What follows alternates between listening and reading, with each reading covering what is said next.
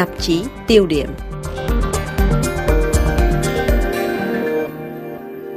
Thưa quý vị, ngày mùng 7 tháng 2 vừa qua, Nghị viện Ukraine tạm thời thông qua dự luật động viên binh sĩ khi dự trù hạ thấp tuổi tổng quân từ 27 xuống 25.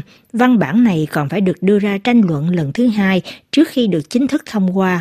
Ngoài việc cần có thêm nhiều binh sĩ cho chiến trường, Kiev còn phải cân đối các mối bận tâm liên quan đến kinh tế, thuế khóa và đạo đức.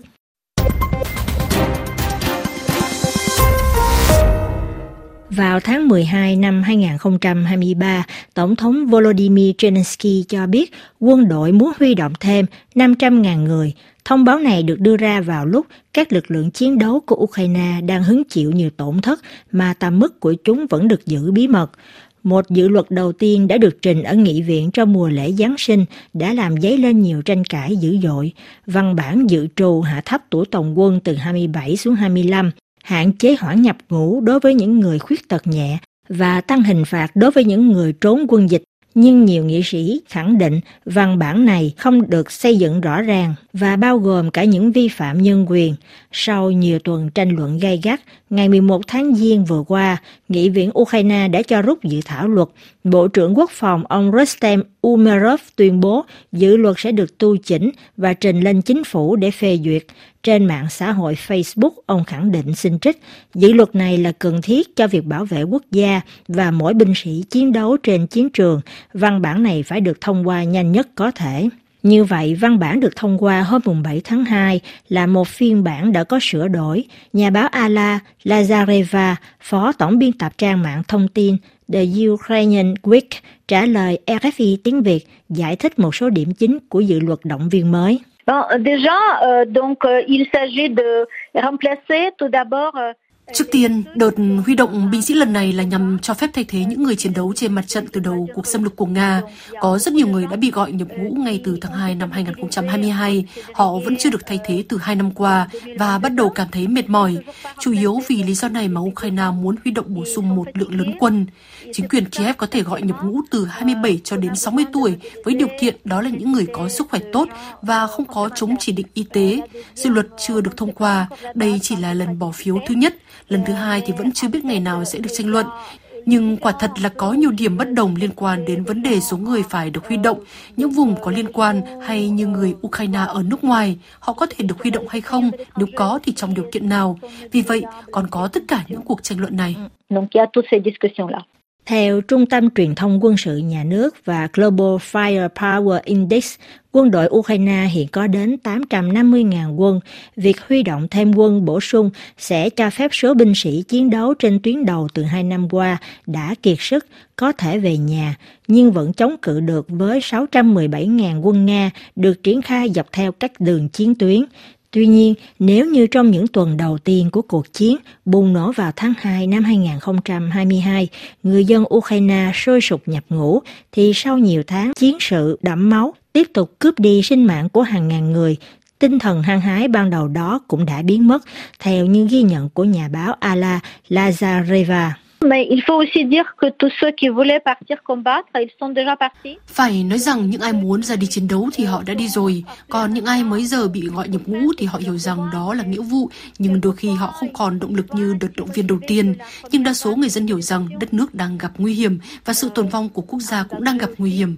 Đúng vậy, họ có thể đón nhận điều đó không phải là với một sự nhiệt tình cao độ, mà đúng hơn là như một nghĩa vụ.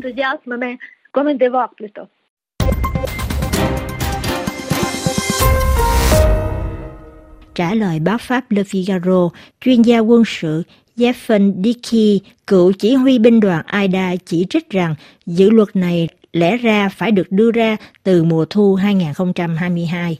Ông giải thích. Ngay từ đầu cuộc động viên ồ ạt ở Nga, đợt huy động quân lớn nhất kể từ năm 1945, rõ ràng sớm hay muộn Ukraine cũng sẽ phải làm tương tự. Họ đã huy động 450.000 người vào năm 2022 và bổ sung nửa triệu quân vào năm ngoái. Nhưng chính quyền lúc đó vẫn ảo tưởng rằng chiến tranh sẽ sớm kết thúc và muốn tránh đưa ra một quyết định có thể trả giá đắt về mặt chính trị. Chính phủ cũng như các chính trị gia dân sự đều sai lầm trong việc phân cấp mức độ sợ hãi, nỗi sợ mất cử tri mạnh hơn nỗi lo bị Nga chiếm đóng. Về điểm này, nhà báo Ala Lazareva thừa nhận phần nào thấy bị động của chính quyền Kiev. Sans doute oui, je pense que effectivement on n'était pas prête Tôi nghĩ rằng chúng tôi đã không chuẩn bị chu đáo để đối phó với cuộc chiến xâm lược này, dù rằng Ukraine đã được các cơ quan tình báo nhiều nước phương Tây cảnh báo rằng cuộc xâm lược này đang được chuẩn bị và sắp xảy ra. Đúng là việc chuẩn bị có thể đã phải được thực hiện một cách chín chắn và có tổ chức hơn, nhưng tôi cho rằng các nhà lãnh đạo của chúng tôi cho đến tận giây phút cuối cùng đã không thể hình dung ra rằng Nga lại dám tấn công chúng tôi bằng máy bay, bằng bom với rất nhiều thường dân bị thiệt mạng như vậy. Nếu như văn bản này vẫn còn mơ hồ về vấn đề giải ngũ cho những người đã đi chiến trường từ hai năm qua, theo như đòi hỏi của nhiều người dân, phần đông là các bà mẹ, vợ và chị em các quân nhân, thì Ukraine phải đối mặt với vấn đề nguồn nhân lực hạn hẹp. Đất nước rộng hơn 603.000 cây số vuông, chỉ có khoảng 43,5 triệu dân, ít hơn gấp 3 lần so với dân số của Nga, có đến hơn 145 triệu người. Theo báo Pháp Le Figaro, lệnh động viên mới này có nguy cơ làm xói mòn hơn nữa tình hình nhân khẩu đất nước. Chính quyền Kiev đối mặt với thách thức phải tuyển mộ những người trẻ hơn. Liệu dự án này có thể thực hiện vào lúc có nhiều dự phóng dân số Ukraine sẽ bị suy giảm? Phó tổng biên tập trang mạng The Ukrainian Week lạc quan tin rằng Ukraine có đủ nguồn lực để bảo vệ đất nước. Mais c'est la guerre qui aggrave notre euh, situation démographique parce qu'on a plusieurs euh, millions qui sont partis à l'étranger. Chiến tranh đã làm cho tình hình nhân khẩu của Ukraine thêm tồi tệ vì có khoảng hơn một triệu người đã bỏ xứ ra đi, phần đông là phụ nữ và trẻ em. Giờ còn có những đứa trẻ đã lớn lên ở nước ngoài. Chiến tranh kéo dài tại Ukraine từ 10 năm qua. Nga bắt đầu gây hấn từ năm 2014 bằng việc sắp nhập bán đảo Crimea và xâm lược Donbass. Quả thật là có rất nhiều người đã ra đi, rồi nhiều đứa trẻ, trai hay là gái đã trưởng thành, nhiều phụ nữ tham gia quân đội, tôi nghĩ là có khoảng 1 phần 3. Đúng là tình hình nhân khẩu đáng lo ngại và đang đặt ra nhiều vấn đề. Nhưng dẫu sao Ukraine cũng là một đất nước rộng lớn có hơn 40 triệu dân. Vì vậy chúng tôi vẫn có một nguồn lực để bảo vệ đất nước. Theo trang mạng Politico, bên cạnh vấn đề nhân lực, dự luật huy động quân của Ukraine còn phải đối mặt với một áp lực to lớn khác có tổng sản phẩm quốc nội khoảng 214 tỷ đô la, Ukraine phải dành ra hơn 1 phần 5 của GDP, tức khoảng 46 tỷ đô la cho nỗ lực chiến tranh.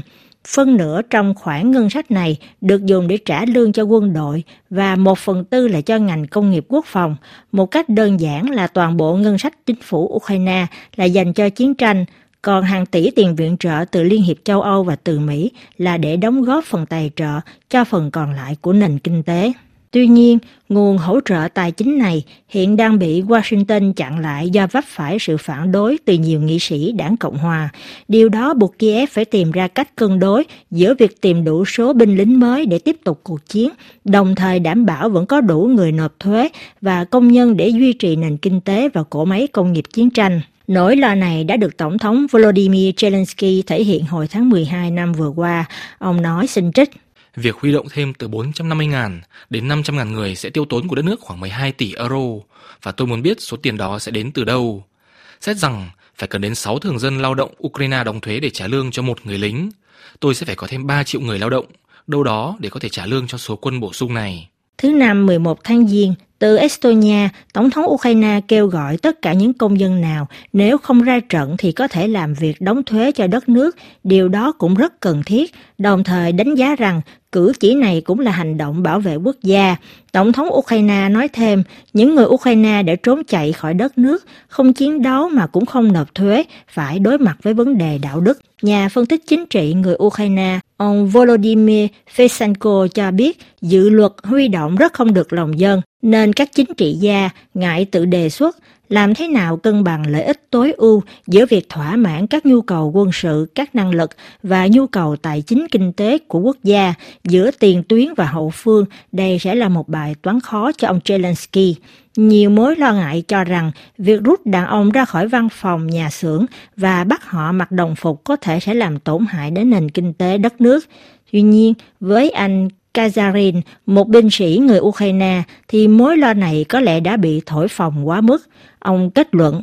Họ chỉ quên rằng trong trường hợp động viên thành công, tất cả những người đã cầm vũ khí trong vài năm qua sẽ được giải ngũ sau một năm nữa. Nhiều người phục vụ trong quân đội hiện nay là những doanh nhân, chuyên gia và chuyên viên công nghệ thông tin khá thành đạt trước chiến tranh. Họ đã giữ mặt trận trong hai năm để lại hậu phương cho quý vị, và giờ thì đến lượt quý vị.